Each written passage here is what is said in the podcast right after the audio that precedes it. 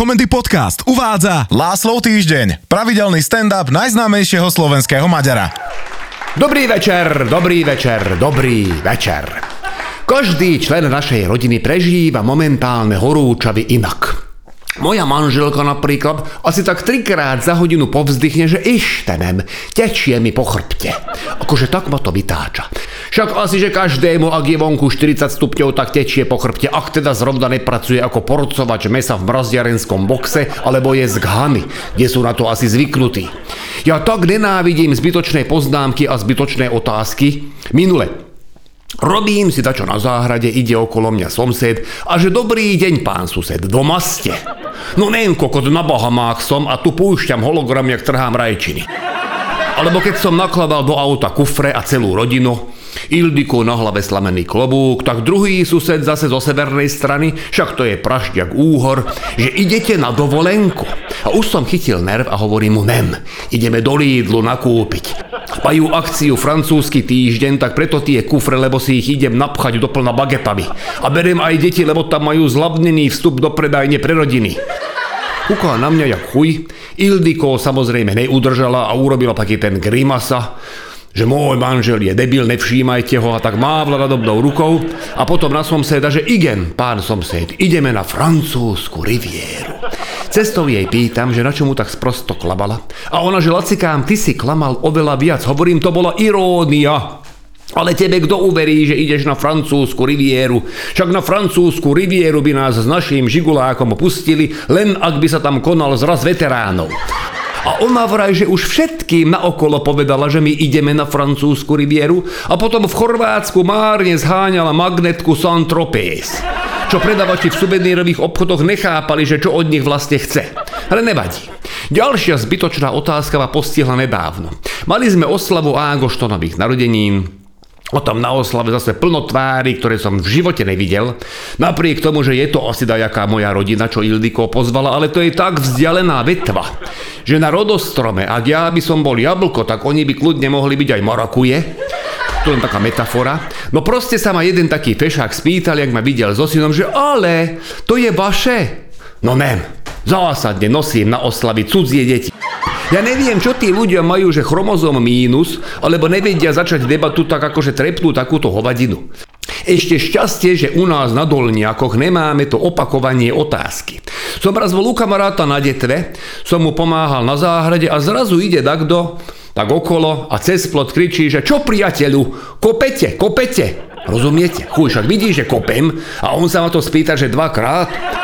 A ak mu na detve neodpoviete, že ej veru, kopem, kopem, tak ste za úplného ignoranta. Som to musel naučiť, lebo môjmu kamarátovi, čo ma tam teraz zavolal, v krčme začali nadávať, že čo za debila si to dovliekol do domu, že nevie slušne správať. Tak som večer vošiel do krčmy, že to napravím a hovorím, zdravím vo spolok, pijete, pijete.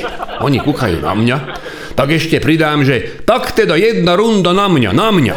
Niekto mi prifajčil hneď spak ruky, nepamätám presne, že kto. Videl som len holý pupok, jak som padal. Tak lebo oni mysleli, že z nich robím prdel a ja som chcel len zapadnúť. Ale odbočil som od témy. Som chcel o tom, že jak u nás doma zvládam 40 teda ako teploty myslím, aby ste nemysleli, že domov vodím nejaké ženy v zrelom veku. Tak teda, Ildiko, tej furt teče po chrbte, to už vieme, a furt vzdycha. aký problém je, ona začne vzdychať.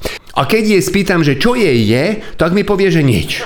Hovorím, tak keď ti nič není, prečo vzdycháš? A vraj zase tá veta, že keby som ju miloval, tak by som presne vedel, čo ju trápi a nemusel by som toľko pýtať. A čo som ja veštkyňa Teodora? Ja nechápem, prečo ženy majú pocit, že ak ich muž miluje, tak im musí automaticky vidieť do hlavy. Však aj kindervajco milujem a tiež nikdy neviem, čo je vnútri. Tak to teraz hráme doma takú typovačku s mojou ženou. Taká rodinná súťaž, že Ildiko sa vzdychá, a my všetci hádame, že čo jej je. Nikdy ešte nikto neuhádol. Skúšam také tradičné, že bolí ťa hlava. Máš veľa žehlenia. Zase som dačo neodpratal. Nič, vždy mimo. Vždy je to dačo iné a mne už leze na nervy, lebo ja by som jej aj pomohol, ale keď neviem, kde je problém, tak nemám ako. Jak malé decko. Však keď ja by som vzdychol za každým, keď mám nejaký problém, tak to by bolo toľko vzdychov za minútu, že by všetci okolo mňa museli mysleť, že mám permanentný orgazmus. A hlavne, väčšina problémov, ktoré má, tak si ich vie vyriešiť sama a vôbec tým není nutné obťažovať okolie. Minule sme po polhodinovom hádaní, že čo je je. Keď už minuli naozaj, že všetky reálne problémy, ktoré by mohla mať. Naša vnúčka Mária už pýtala aj na nereálne veci, napríklad, že či má benzes.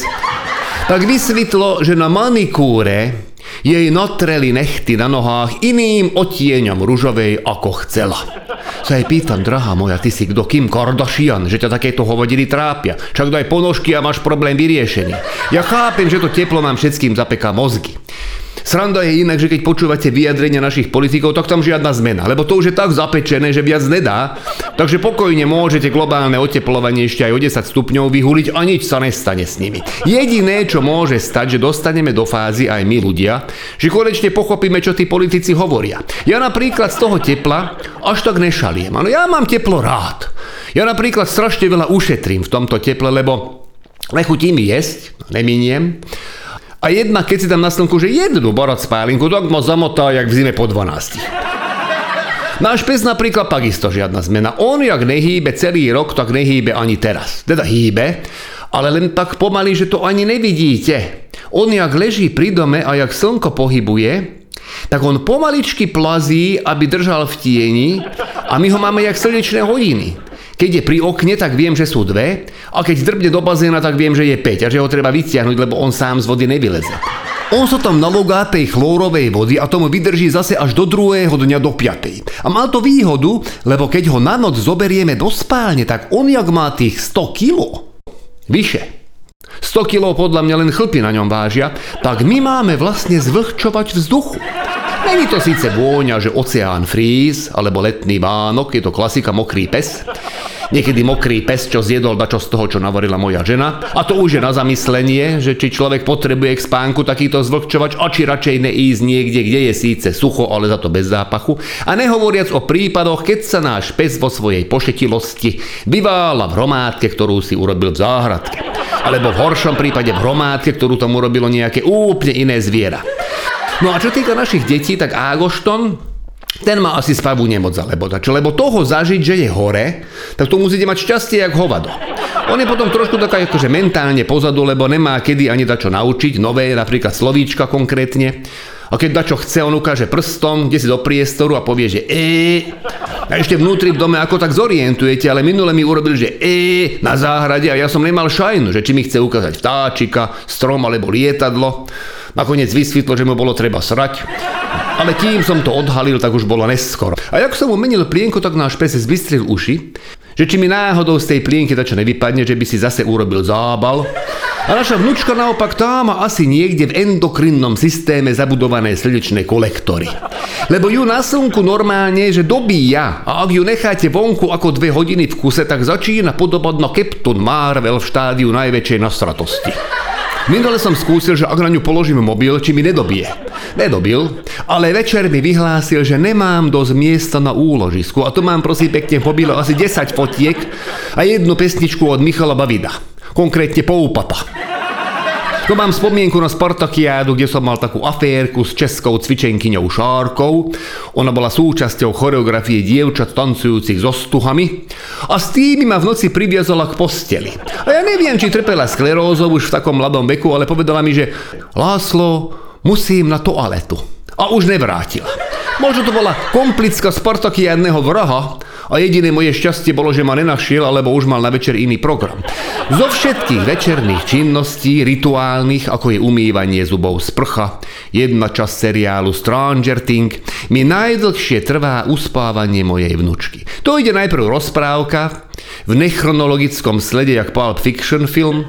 Potom je hodina otázok. Uznávam, že na rozdiel od mojej ženy nie sú zbytočné, ale sú tak náročné, že môj spečený a unavený mozog už zvláda iba odpovede typu, že neviem si večkým, alebo zajtra zistím si večkým. A už naozaj, že z posledných síl dovlečem do postele a tam na mňa moja žena kukne a zabije ma posledným ďalším totálne zbytočným otázkom, že malá už spí? No ne, nespí. Nehal som ju tam zobudenú a dal som jej do postele moje staré žiletky, nech mi ich vytriedi podľa ostrosti. Upadám do bezvedomia, v ktorom vzdialene počujem nariekanie Ildiko a jej vzdychanie. Neviem konkrétne, že čo hovorí, ale dosť často opakujú slová, že nikdy, vždy a keby si ma naozaj miloval. Vám všetkým želám, aby ste horúčavi zvládali v dobrej nálade a aby sa vám vyhýbali zbytočné otázky. Teším na vás opäť o týždeň. Vysont, látáš.